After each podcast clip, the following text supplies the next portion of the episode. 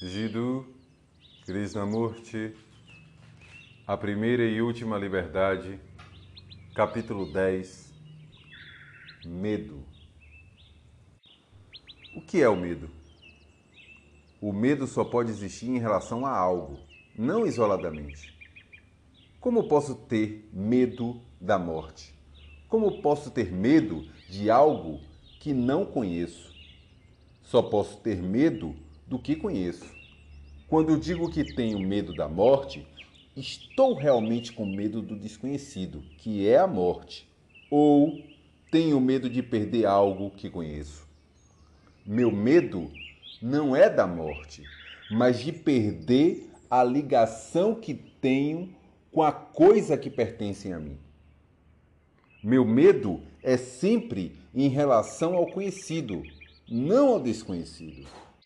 Minha questão agora é como ser livre do medo do conhecido, que é o medo de perder minha família, minha reputação, meu caráter, minha conta bancária, meus desejos e assim por diante. Você pode dizer que o medo surge da consciência, mas a sua consciência é formada pelo seu condicionamento. Então, a consciência ainda é resultado do conhecido. O que eu conheço? Conhecimento é nada mais do que ter ideias, opiniões sobre as coisas, um senso de continuidade em relação ao conhecido. Ideias são memórias, o resultado da experiência, que é a resposta a um desafio.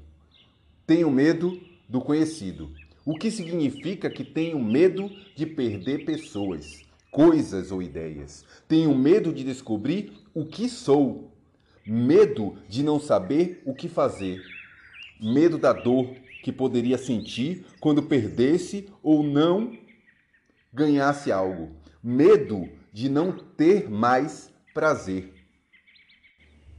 Ao medo da dor.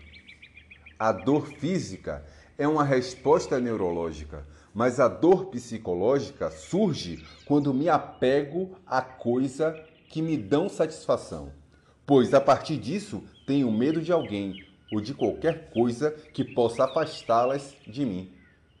As acumulações psicológicas previnem a dor psicológica, desde que não sejam perturbadas. Isto é, sou um feixe de acumulações, de experiências que impedem qualquer forma grave de perturbação. Eu não quero ser perturbado. Por isso, tenho medo de alguém as perturbe. Assim, meu medo é em relação ao conhecido. Tenho medo das acumulações físicas ou psicológicas que reuni com, como meio de afastar a dor ou evitar o sofrimento. Mas o sofrimento está no próprio processo do acúmulo para evitar a dor psicológica. O conhecimento também ajuda a evitar a dor. Do mesmo modo que o conhecido médico ajuda a impedir a dor física, as crenças ajudam a evitar a dor psicológica. E é por isso que tenho medo de largar minhas crenças, embora não tenha um conhecimento pleno ou uma prova concreta da veracidade dessas crenças. Posso rejeitar algumas crenças tradicionais que me foram impingidas, graças à minha própria experiência que me dá força, confiança e compreensão. Mas tais crenças é o próprio conhecimento adquirido são basicamente a mesma coisa, ou seja, meios de evitar a dor. Há medo enquanto houver acumulação do conhecido, que gera o medo de perder. Portanto, o medo do desconhecido é, na verdade, o medo de perder o conhecimento acumulado. Invariavelmente, acumulação significa medo que, por sua vez, significa dor. E, no momento em que digo não posso perder, o medo surge. embora minha intenção ao acumular seja afastar a dor, a dor é inerente ao processo de acumulação. As próprias coisas que possuo criam o medo, que é a dor. O cultivo da defesa produz o ataque. Quero a segurança física, crio, por conseguinte, um governo soberano que requer forças armadas, o que significa guerra, que destrói a segurança. Onde quer que haja um desejo de autoproteção, haverá medo. No momento em que percebo a falácia da necessidade de segurança, deixo de acumular. Se você diz que vê isso, mas isso não ajuda a evitar acumular, é porque, na realidade, não percebeu que a dor é inerente à acumulação. No processo de acumulação há medo, e a crença em algo é parte desse processo acumulativo. Meu filho morre e passa a acreditar na reencarnação para evitar que, psicologicamente, eu tenha mais dor. Mas, no próprio processo da crença, existe dúvida. Externamente, acumulo bens e provoco a guerra. Internamente, acumulo crenças e provoco dor.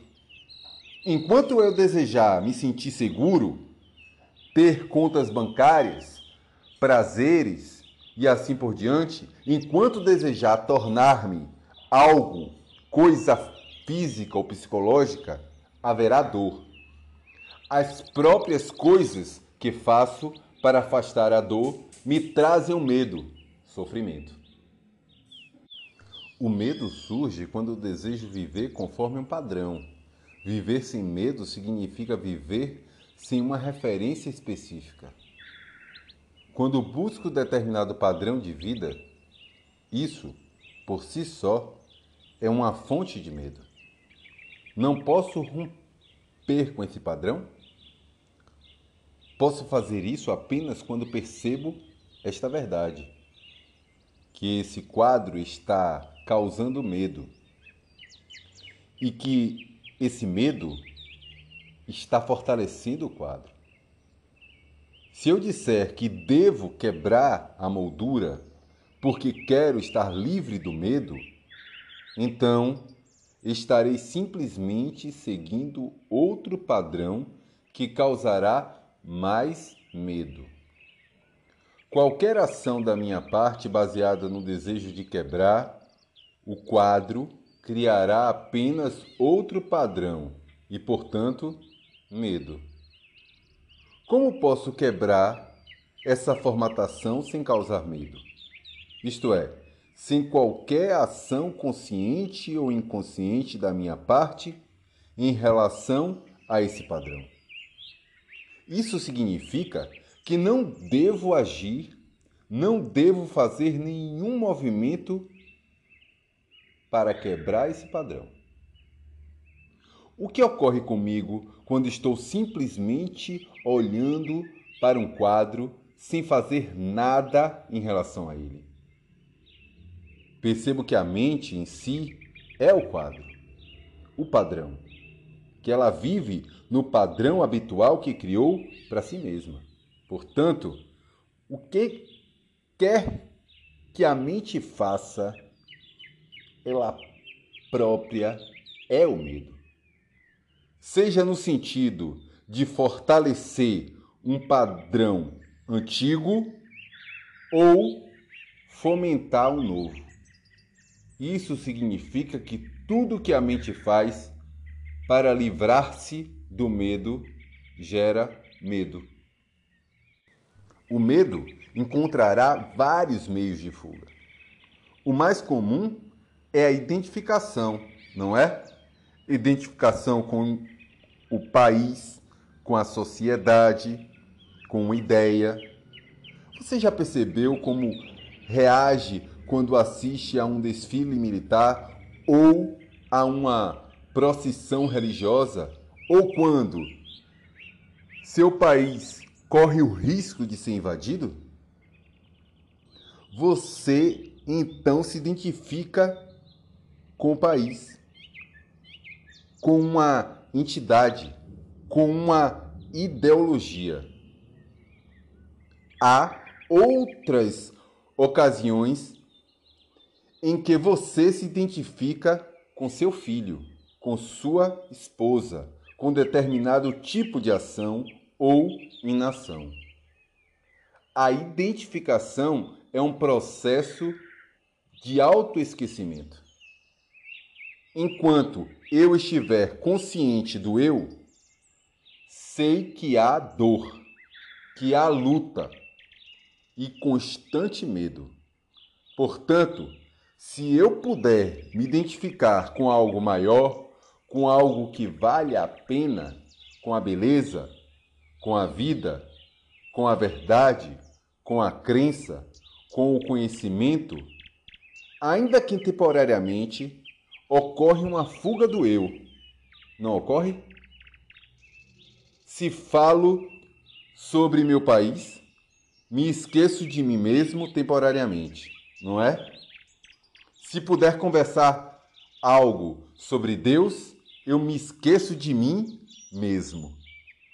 Se puder me identificar com minha família, com um grupo, com uma festa em particular, com determinada ideologia, ocorre, portanto, uma fuga temporária.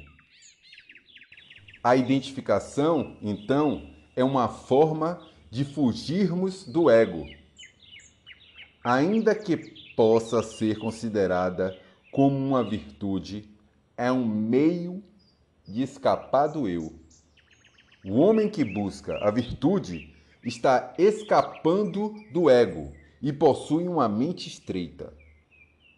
Essa não é uma mente virtuosa, pois a verdadeira virtude é algo que não pode ser perseguido.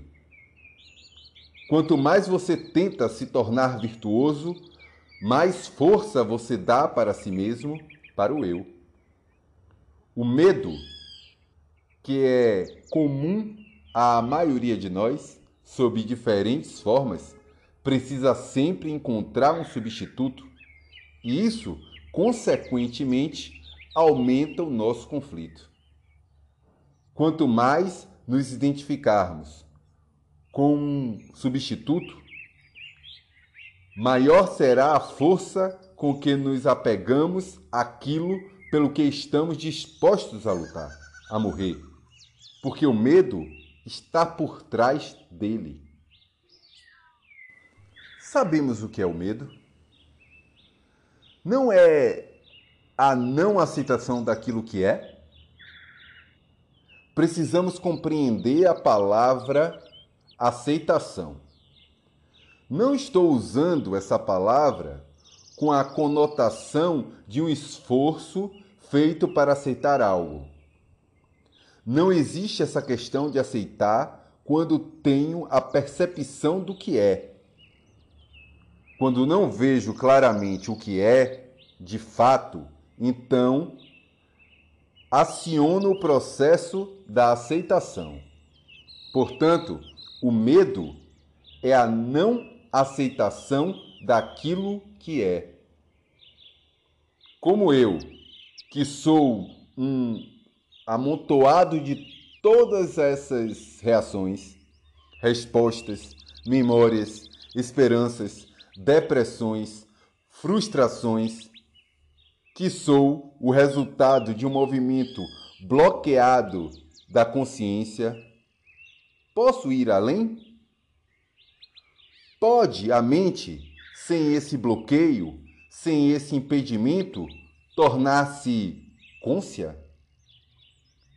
Quando não há qualquer impedimento, sabemos da extraordinária alegria que isso ocasiona. Você não conhece a alegria, o bem-estar que sente quando o corpo está perfeitamente saudável? E não sabe que, quando a mente está completamente livre, sem nenhum bloqueio, quando o centro de reconhecimento, o ego, não está presente, experimenta-se uma qualidade diferente de alegria? Você já não vivenciou esse estado quando o eu está ausente? Certamente, todos nós já o experimentamos. Só a compreensão e libertação do eu, quando posso observá-lo, completa integralmente como um todo, e só posso fazer isso quando compreendo o processo total de toda atividade nascida do desejo, que é a própria expressão do pensamento. Pois o pensamento não é diferente do desejo, sem justificá-lo, sem condená-lo, nem reprimi-lo.